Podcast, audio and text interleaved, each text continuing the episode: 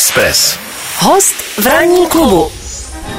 Tak a naším dnešním hostem je, jak jsme už tady říkali, doajen české investigativní žurnalistiky Josef Klíma. Pepo, vítej u nás. Ahoj.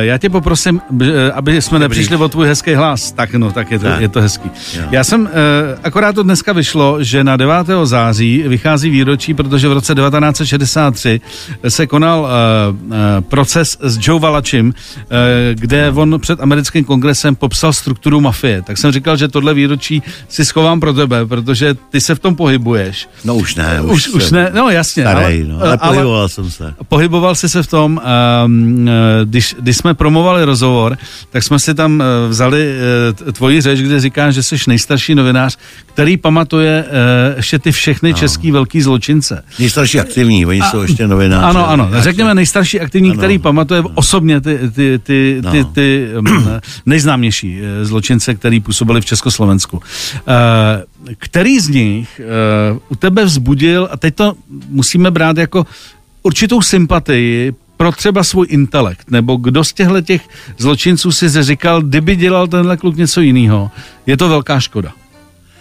Já z těch velkých zločinců e, nikdo, jako já mm-hmm. jsem samozřejmě měl nejblíž k Jonákovi, protože to byla taková ta největší postava těch devadesátých let a byl takový, točili jsme tam film Nahota na prodej u něj mm-hmm. v, v tom klubu, čili jsme e, spolu jako strávili i takový ty noci, jako noční, e, noční natáčení a, a jako on, on, on byl prostě Eh, takový jako na jednu stranu jako dítě, který nemá nikdo rád. Jako. Mm-hmm.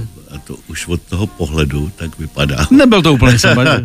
Nebo... Na druhou tak stranu jako on eh, byl jako překvapivě takový jako vzdělaný. Najednou mm-hmm. měl takový jako, to on mi vyprávěl. Já, když jsem měl taxikáře, tak jsem vždycky vozil Němce, tak jsem začal něco o Hermanu Brodovi a, a oni ani nevěděli skoro, že ten jak umělec existuje a a tak jsem dostával velký dýška, takže on byl takový vzdělaný a zároveň to používal čistě pragmaticky, vexlácky, Jasně. to svý vzdělání a tam si myslím, že jako z něj mohlo něco být, mm-hmm. jo, kdyby šel jinou cestou. Kdyby šel jinou cestou. Stejně tak z Kajinka mohlo něco být, kdyby mm-hmm. šel jinou cestou, protože jako on po všech stránkách byl tenkrát, m, nepil, nepil ani kafe, nekouřil, objížděl ty zábavy, když všichni ty kamarádi se tam bavili a sežrali se tam, tak on mm-hmm. je vozil, vozil domů mm-hmm. a, a měl dobrý výsledky studijní mm-hmm. a mohlo z něj prostě být něco jiného, než strávit vlastně, když připočtu dvacet čtyři let, teď naposled a předtím asi těch, já nevím, jedenáct, osm, on strávil skoro čtyřicet let života ve vězení, hmm. že jo? To je prostě ztracený život. To určitě. Když už jsme teda u Jiřího Kajinka, protože ty si dlouho vlastně sledoval celou tu kauzu. Teď už je Jiří Kajínek na svobodě, žije relativně normální život. Myslíš si, že ještě někdy bude vůle, nebo jestli vůbec je zájem tu celou kauzu ještě jakoby došetřit, aby, aby vypluly na, prvo, na, po, na povrch ty věci, o kterých se během celé té kauzy mluvilo?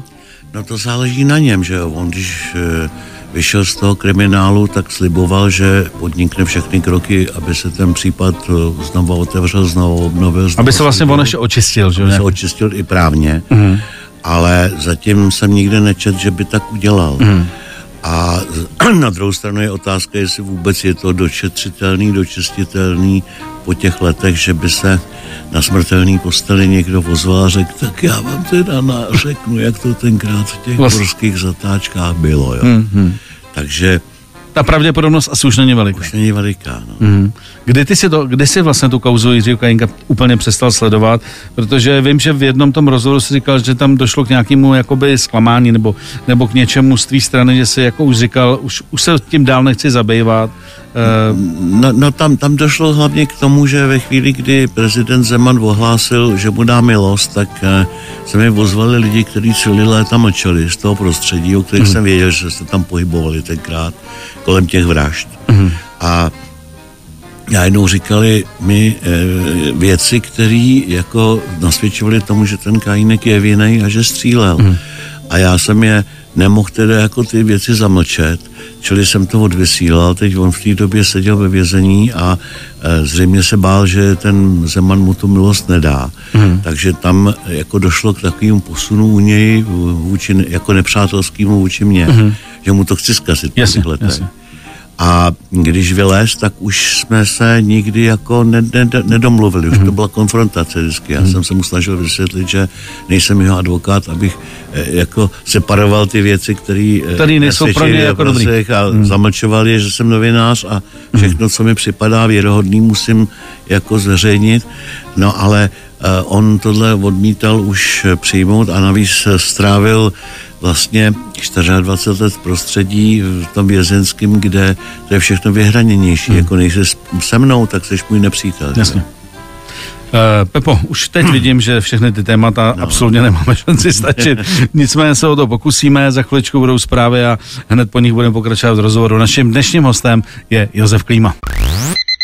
Miloš Pokorný a jeho tým. Tým. Ranní klub na Expressu. Pepo, já teda navážu na to, o čem jsme se začali bavit. Když jsem se tě ptal, kdo z těch kluků v uvozovkách, kdyby šel jinou cestou, to mohl někam dotáhnout, ty se jmenoval Ivana Jonáka. Překvapil tě naopak někdo, kdo to takzvaně, tak, takzvaně v těch zločineckých řadách dotáhl hodně vysoko a ta inteligence nebyla bůh ví jaká, ale z nějakého důvodu. Prostě se mu podařilo probojovat se do té zločinecké špičky. No tak jako... Co to je inteligence, že jo? Ten Ivan Jonák taky nebyl úplně jako takový jako složitý člověk, jo. Čili tam jde o tu praktickou inteligenci. A já si myslím, že skoro všichni, který jako takzvaně to někam dotáhli v tomhle prostředí, je to hrozný to říkat, takže tuhle praktickou inteligenci měli. Ať už šlo o Mrázka, ať už šlo o Krejčíře, že jo. Čili jako oni se uměli prostě pohybovat v tom prostředí a neměli zábrany. Mm. A to je druhá věc, že jo.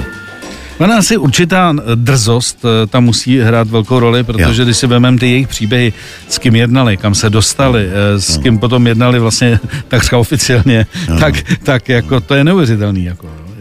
A je fakt, že jako...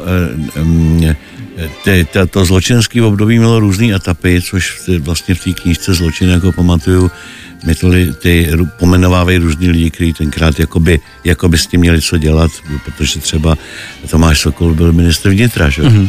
To už dneska taky málo kdo ví. No jasně. A, nebo nebo uh, Antl, státní zástupce, nebo Daniel Kroupa jako filozof a šéf těch politické strany, tak vlastně pomenovávají ty jednotlivé v období, jak se ten zločin vyvíjel a uh, jako podstatou bylo jako být co nejvíc krytej. Mm. A to ty zločinci v těch devadesátých letech ještě úplně tak neměli. Mm. Neměli nějaký známý policajty, jasně. ale v podstatě v těch politických funkcích seděli čerstvě dizidenti, kteří byli jako, neú, sice se v tom ne, moc nevyznali, ale byli, byli neúplatní. Mm.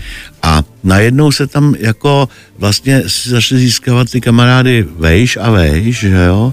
No a to poslední stádium bylo oligarchizace, že jo. To znamená, proč mám mít nahoře kamarády, který mě krajou, když se můžu sám dostat nahoru. Mm-hmm. A tím se pokryjit sám, že jo. Mm-hmm. No a to je o to období, ve kterém se nacházíme. Nacházíme právě, právě teď. E, pojďme se vrátit k tomu, ty jsi už jmenoval knižku Zločiny, jako pamatuju, je to vlastně tvoje knižní novinka. E, když vidím tady tu plejádu, jo, těch, těch lidí, o kterých tam e, píšeš, který z těch příběhů třeba, nemusí být úplně mediálně nejznámější, ale třeba tebe, tobě přišel vlastně, když jsi to dával dohromady, jako nejzajímavější? No mně přicházejí nejzajímavější ty případy, které jsou menší, to znamená, které nejsou tak profláklí, jako opřený, opřený o, o, o vysoký, mm-hmm. o vysoký jmén, o, o velký jména. Mm-hmm. A tam prostě za, najednou narazíš na příběhy, které jsou naprosto neuvěřitelné, které mi do dneška vrtají vlastně v hlavě, jak to, jak to bylo. A jsou to příběhy, které jako scenárista bych nikdy třeba nevymyslel, ani jako spisovatel, přestože píšu beletry. Hmm. Vyšla mi teď kniha jako vlastně Loc otroky, to je, to je čistý román založený na skutečných věcech, ale ta, ta realita je tak bohatá, tak košatá, že já, já, já si vzpomínám prostě na jeden případ, taky mi do dneška leží v hlavě, a to je smrt bývalý poradkyně prezidenta Havla paní Chalupový, mm. kterou našli mrtvou tamhle v, tábo, v táboře u, u mostu. Byl za to odsouzený hluchej kulturista, který jako by se s ní zblížil a různě jí pomáhal a zároveň ta rodina prostě tvrdí, že z ní čerpal. Mm. A opravdu se ukázalo, že její vraždu plánoval. Mm. Dostali se do jeho korespondence, do všeho, ale on, ale jí, ale on jí sice plánoval, ale jinak, než ona nakonec zemřela. Mm. A teď máš vždycky jako otázku, jako eh, udělal to ten člověk? A jestli to udělal, je to dokazatelný? Mm. A jestli to není dokazatelný, odsoudili ho správně? Mm. Mm. Čili To jsou, to jsou ty dimenze, ve kterých se pohybuješ. Hmm, hmm. A teď mám nový případ, kdy prostě asi opravdu tý paní to vypadá, že před padesáti lety ukradli dítě v porodnici hmm. v Děčíně. Řekli, že to dítě umřelo. A tam je tolik, a jí celý léta považuje za blázna, protože ona, ona zašla po čtyřiceti šesti letech po tom dítěti pátrat, když zjistila, že nemocnice nikdy děti nepohřbívala a jí tenkrát řekli, že se zařídí. Jasně. A, Čili ona, ona jak si bombardovala policii, státní zastupitelství, nejvyšší státní zastupitelství, všechny, všude ji slušně vyprovodili a mysleli si, že je, je blázen. Jasně. A najednou, když se do toho ponoříš, tak zjistíš, že je tam tolik divných věcí, které nasvědčují tomu, že možná tomu došlo. A teď jsem to zveřejnil a ozvala se mi lavina lidí, mm. který mě mají podobný, jako, podobnou zkušenost, že jim třeba mm. před třiceti, před čtyřiceti lety řekli v porodnici, že jejich dítě zemřelo mm. a je to divný. Mm. A to jsou prostě věci, vždycky nad kterýma žasnu a je to pro mě téma daleko jako přitažlivější, než třeba pátrat dneska potom, jestli někdo ukradl tři sta šedesát milionů ze státního rozpočtu. Mm. Jo? To dělají moji mladí kolegové a je to bezva. Mm.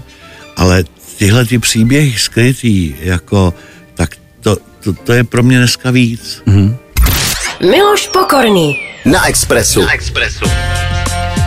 Josef Klíma je naším dnešním hostem. Pepo, ty píšeš knížky, zároveň jsi autorem velmi úspěšného podcastu České podsvětí, kde společně s Adamem Miklicou vlastně znovu vydáváte na povrch ty kauzy, které už se třeba zdály být některým médiím nezajímavé nebo možná i částečně promlčené. Já jsem se tady díval na epizodu devátou, čili kdo by se měl bát návratu Radovana Krejčíře. My jsme zrovna v týdnu minulém říkali, že opět je nabízena k prodeji jeho vila v Černošicích. A já jsem si tam vlastně v tom vašem podcastu i, nebo mě zaujala informace, že bývalý detektiv Karel, Karel Tichý při tom vyšetřování narazil na takzvanou nějakou tajnou místnost, která v, v té vile byla. Která, která nebyla dohledatelná a vlastně ten architekt té vily eh, ho na to upozornil a tam se našly, tam se našly věci. Myslíš si, že je možný, že po těch letech by se ještě v tom baráku něco dalo najít? Asi už to bylo všechno prozkoumaný, ale kolem té vily je neustále prostě takový opar, jo? Tak jestli, jestli tam ještě náhodou někde ve sklípku něco nemůže být. Já, jsem, já si myslím, že jako ve, po středověku nám zbyly zříceniny hradů, jako tak po té nové době nám některý zbydou jako ruiny, připomínky té doby, eh, tyhle ty vily těch mocných, jo, mm. který nikdo už nebude chtít koupit, budou se postupně rozpadat, protože eh, už tenkrát jako eh, i, i, jeden jemu velmi blízký člověk, bohatý, mi říkal, to by byl blázen, kdyby to někdo koupil, tam jenom protopíš prostě Mailand, to je tak mm. blbě postavený, jako energeticky, jasně. ze všem všudy, jo. Výtah je tam zbytečný, na to musíš mít revize pravidelný, čili vlastně ten, kdo to koupí, by to musel koupit jenom eh, z tý, jako bych řekl, z toho pocitu, že má vilu eh, po, po Krejčíři. Jasně, jo. A ten pocit, jako koupil Ale, jsem to já. Čili já jsem si, že a hlavně, kdyby tam něco bylo, co, o čem on by věděl, hmm. tak měl už v podstatě patnáct let na to, aby, aby se tam toho někoho poslal a, a ten to vyzvedl. Hmm. Takže nevěřím. Tam, tam, tam už to asi bude, tam už, tam, tam už bude vybráno opravdu. Když jsme teda u osoby Radovana Krejčíře, teď vlastně se o tom psalo, že by se chtěl v uvozovkách vrátit no. domů. Proč si myslí, nebo spekuluje se o tom, že mu došly peníze a že už samozřejmě, když seš tam, kde seš ve vězení a nemáš peníze, tak ten kriminál není fešácký už. Ne. Takže je to ten hlavní důvod, proč se chce vrátit do, do českého vězení? Já si myslím, že je tam víc důvodů. Další důvod je ten, že tady by měl třeba šanci jako zažádat o obnovu toho procesu, že nemůže revize, revize, mezi tím by třeba na kauci ho jako pustili a najednou by tady zase byl ve hře, jako hmm. najednou by tady mohl vymáhat od lidí, o kterých, u kterých si myslí, že má dluhy peníze, hmm. jo, čili, a byl by hlavně na svobodě, čili to si myslím, že jsou ty hlavní důvody, ale já jsem mluvil i s lidma, nechci říkat přímo z podsvětí, ale z toho polosvěta, a jeho tady nechce nikdo, že jo, zpátky, aby se vrátil. A ten důvod asi bude, že ty informace, které on ví, zná, najednou budou zase vlastně živý, že jo, když je, když je někde e, v dáli zašitej, jako i když dneska ten svět je propojený, ale jakmile seš doma, tak ten strach pro ty lidi je samozřejmě větší, že jo? Ani nějaké informace, ale je tam samozřejmě pořád ve hře msta, že jo, on hmm. do dneška si myslí, že jo, tátu nechal zabít Jaroslav Stárka svýma e, chlapama a myslím si, že i za tím tehdejším útokem na Jaroslava Stárku, kdy po něm střílili ze samopolu před jeho domem, tak jakože že stojí Krejčíř. Dokonce jsem mluvil s tím jistým tvým jmenovcem Milošem, kterýho jsem poslal teda údajně Krejčíř, aby zabil Stárku. Mm. A on samozřejmě hned šel za Stárku a mě jsem poslal teda Krejčíř, abych vás zabil a A, a, a do dneška mu vyhrožuje, teda do dneška, mm. prostě mu třeba volal v noci, že jo, ještě mm. když byl na svobodě Krejčíř z Jižní Afriky, že jo, mm. Starkovi, tam mu vyprávěl a řval na něj, že ho prostě zabije a tak. Mm. Čili to jsou prostě věci a hlavně by se spal zase zpátky na ten trh, že jo. Mm. A tady je e, i ten e, takový polosvětní trh prostě nějakým způsobem rozdělený. Teritoria, jednotlivé obory, tak jak to bývá. Jasně, jak to známe z těch... Všichni jsou s tím spokojení, nechtějí tam pustit někoho. Dalšího hráče a já si myslím, že on už je prostě odrovnaný, mm. už prostě schníje v kriminálu. Mm. A myslíš, že teda čistě teoreticky, že ta šance, že by se ten proces dohrál tady je, nebo že to je, že, že ho nepustí? Já si myslím, že tím, že ho tady nikdo nechce, tak se sem nedostane. Mm-hmm. Tak, kdyby se sem dostal, tak možná by se něco rozběhlo, ale mm-hmm. to já nemůžu jako neprávník Jasně. předpokládat. Mm-hmm. E- My jsme se bavili o Jiřím Kajinkovi, který už teda je na svobodě. Z těch lidí, o kterých ty si psal a píšeš, kolik lidí už je takzvaně venku? No venku, myslíš, z tohoto světa? No, tak jako celkově, že, že buď už teda jsou úplně venku, anebo že jsou na svobodě. No, já z těch lidí, kteří tam jsou, tak hlavně opravdu jako je víc lidí po smrti, než... Mm. že by byli venku z kriminálu, anebo některý tam byli a byli ve vazbě a nebyli nikdy odsouzený, protože je třeba chyběly důkazy, to je třeba případ Jaroslava Stárky, který mm. je do dneška čistý, je tam majitel uh, fotbalového klubu, že jo, teda dneska to už šéfuje jeho syn. Ivo Rytik byl osvobozen nedávno? Ivo Rytik byl teď asi před dvěma dny osvobozen ze všech jako vlastně podezření, hlavně z těch jízdenek, že mm. sedmnáct halířů z každé jízdenky šlo přes jeho firmy na jeho, jeho účet. Čili, když si vezmeme i ten slavný zásah na úřadu vlády na Děvánečas, jo, vlastně tam taky ty, ty eh, obvinění šly do ztracena, čili de facto, eh, ale když vezmeme Mrázek mrtvej, Běla mrtvej, eh, eh, Jonák mrtvej, z týhletý úplně první jako vlny, garnitury. Vlny vlastně, ty lidi spíš jsou po smrti. Josef Klíma, naším dnešním hostem. Ranní klub. Ranní klub a Miloš Pokorný. Pokorný. Express ef em. To, že zajímá, řekněme, nebo zajímají mě příběhy, který si vlastně ty zpracoval v knize Zločiny, jak ho pamatuju, není nic divného, protože prostě vlastně pamatuju i doby, kdy se František Mrázek fotil s Karlem Gottem a pamatuju ty časopisy, kde to no. bylo. Překvapilo tě, že vlastně ve vašem, na vašem podcastu České podsvětí jste bodovali u m, úplně jiný generace, než, než řekněme jsme my, kteří to ještě jakože trošku pamatujou, ty úplně, že to zajímá úplně jako jiný generace a vlastně je to pro ně atraktivní? Překvapilo mě to a myslím, že, že byl šťastný krok, který vymyslel ten tým, který to se mnou dělal, že mi tam dali toho Adama Miklicu, mladýho youtubera, který měl spousty jako příznivců na tom, na tom YouTube. A on najednou, to není jenom vyprávění starého zbrojnoše, jako a nějaký děda něco povídá, ale, ale on opravdu jako o tom měl zájem a najednou ten zájem jeho reprezentoval tu obrovskou skupinu těch teenagerů, pro kterých najednou já jsem zjistil, že je to romantika, že to hmm. exotika, jako pro nás byla prostě první republika. Bo Al Capone. Ano, něco, něco, něco si idealizujeme z části a najednou to mělo největší ohlas mezi tohletou generací, což mě šíleně překvapilo, jo. Hmm. Proto tak se taky dělá ta druhá řada, ale v té druhé řadě už i ten Adam není v pozici toho vyprávět dědečku, ale... Vyprávět ale, ale je tam v pozici toho kluka, který už něco z toho zažil, mm-hmm. už si něco z toho dovede dohledat, jako pamatuje si to a je už tam jako větší partner. Jo, mm-hmm. jako. A jemu to vlastně už bližší, protože to zasahuje už jakoby do toho ano, jeho života. Že? Ano, a jemu to bližší, protože tam jsou ty přesahy, že? Mm-hmm. Protože co si mám povídat, svět Jonáka, Mrázka, Běly, ten je dneska mrtvej, že jo? Jasně. No, když už seš teda u té druhé řady, já si myslím, že když jsme tady udělali výček, kdo už tady takzvaně není a kdo teda sedí, tak tam by ti asi nic nehrozilo, jo, protože jednak tě všichni znají a už je to takový, jako no jo, Klíma, ten už o nás všechno napsal. Ale tahle ta druhá řada, tak tam... Tam jsou ty jako současné příběhy, tam se může stát, že se to uh, hodně lidem vůbec nemusí líbit. No, ale ta doba, kdy nám nejvíc jako vyhrožovali, to byly ty devadesátá léta, mm. že jo? Tenkrát se to řešilo násilím. Pak po tom zlomu v tom miléniu zašli chodit právníci místo zabijáků. Jasně. Takže já si pamatuju, jak jsem třeba... A, a, a zase, to se nikdy, nikdy nestratí, jo? Já jsem třeba...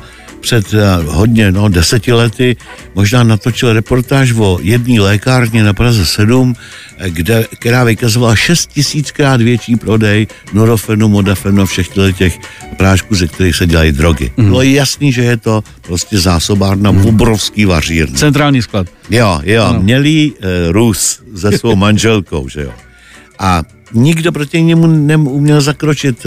Poslala tam asociace lékárníků, kontrolovaný vyhodil, dostal pokutu, nakonec tu lékárnu zavřel a tenkrát nás upozornili obyvatelé z toho vnitrobloku, že v době, kdy ta lékárna je zavřená, si tam rovnou jezdí s autama pro celý bedny toho, jo. Mm. Takže to byly prázdniny, my jsme nevysílali, tak jsme tam nafocovali ty auta, nafocovali jsme ty lidi, tam chlap eh, dává bednu, bednu modafenu do auta, tady mu kouká revolver, že jo, klasika.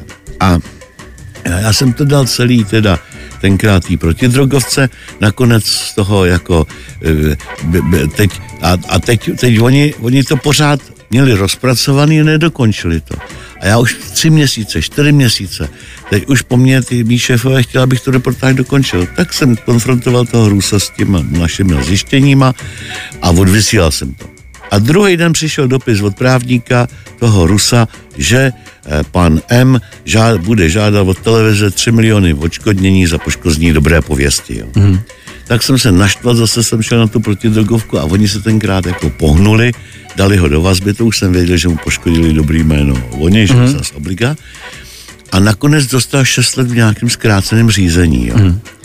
A střih, uplynuly roky, a vozval se mi nějaký chlap, že tenhle ten Rus, že s ním seděl ve vězení a že ten Rus si ho najal, aby mě ublížil. Mm. Ale že on mě má rád. Ale já tě mám rád. Že se chce se mnou sejít. Dáme kafe. A teď samozřejmě, a chce, chce jako mi to říct podrobnosti. No a A teď já jsem váhal, jako mám tam jít, nebo nemám, kolegové mě od toho zrazovali, já jsem říkal, tak já si vezmu s tou kameru, ne, někdo tam budete sedět v té hospodě, tak co se mi může stát? Ne, ne, ne, on třeba, třeba to je právě past, aby ti ublížil, že jo. Takže nakonec jsem to nahlásil policajtům, to nějakým způsobem toho chlapa dopátrali, přestože on se ozval přes mail a hmm. ne, ne, pro nás nedopátratelný, oni dopátrali. No a zjistili, že opravdu on seděl ve stejné věznici s tímhle hmm. Rusem, hmm. že ten Rus je už opravdu jako venku z kriminálu, hmm. ale co je nepravděpodobný, že by si ho ten Rus objednal, no to by mě ublížil, protože tenhle chlap byl vždycky podvodníček a zlodějček. Mm-hmm. Nikdy to nebyl jako násilník. Mm-hmm. Čili ti policajti mi neká řekli, on zřejmě s ním o tom mluvil Vidíračka. A on z vás chtěl vy, vytáhnout prachy, když eh, on mi nabíznul dvě stě tisíc, když mi dáte tři sta, já vás nechám na pokoji. Tady tu ruku nezlomil. Ale...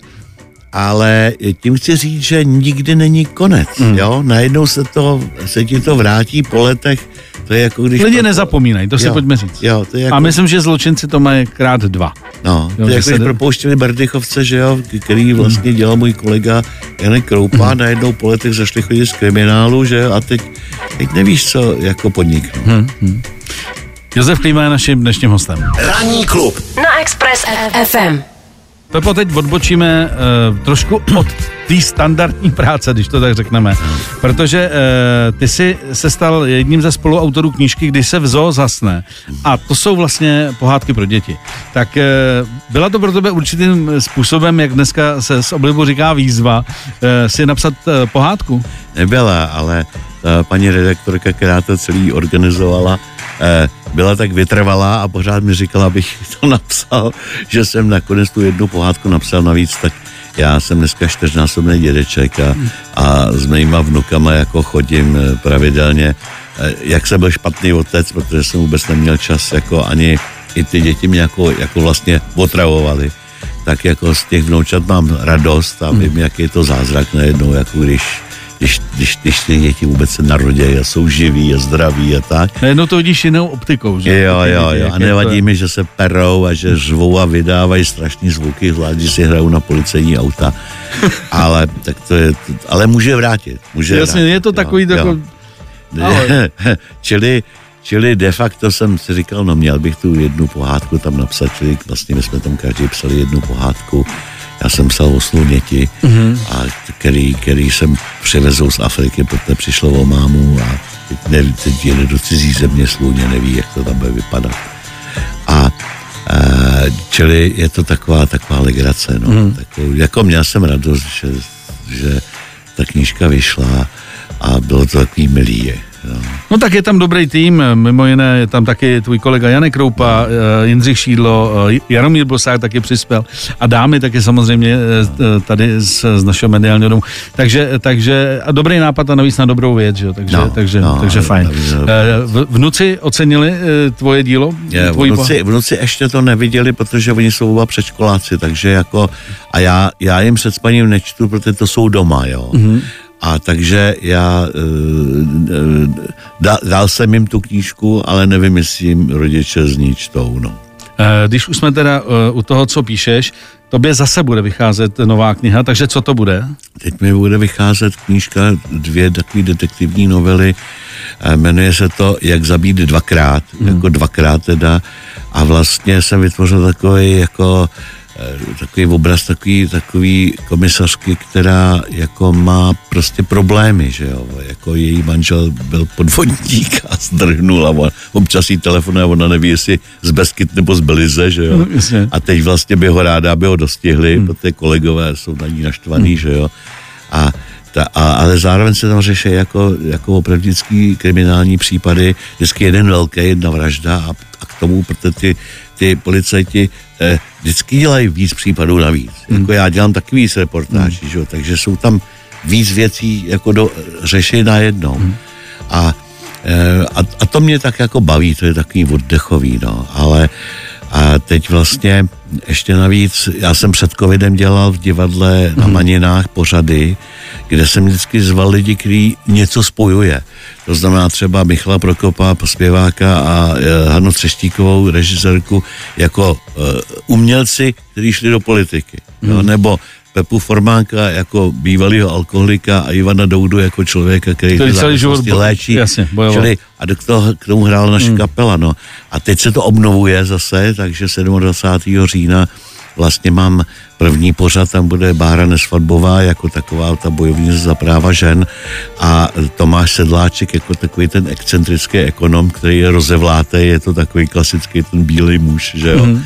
A, a zase k tomu budeme hrát, no a, a jsem zvědavý, jestli se to rozjede, nebo jestli nás zavřou zase, že jo, protože ty... Teď se bavíme, ne, že vás zavřou, no, ne, ale, ale že, že, že bude... zavřou společenský bylo... život. Přesně tak, přesně. No tak ano. Budeme držet palce, ať to, ať to, ať to nezavřou, prostě, ať to nezavřou. Tak, Pepo, moc děkujeme za návštěvu a budeme držet, budeme držet palce, ať se daří podcastu, protože tomu se zatím daří. Tak ano. Uvidíme, jak bude fungovat i tato aktuální druhá řada ano. A co se týče kniže, tak je evident, že prostě pořád píšeš, takže další, další přijdou. Díky. Díky za návštěvu. Díky. sedm až deset. Pondělí až pátek. Ranní klub a Miloš Pokorný. Na Expressu.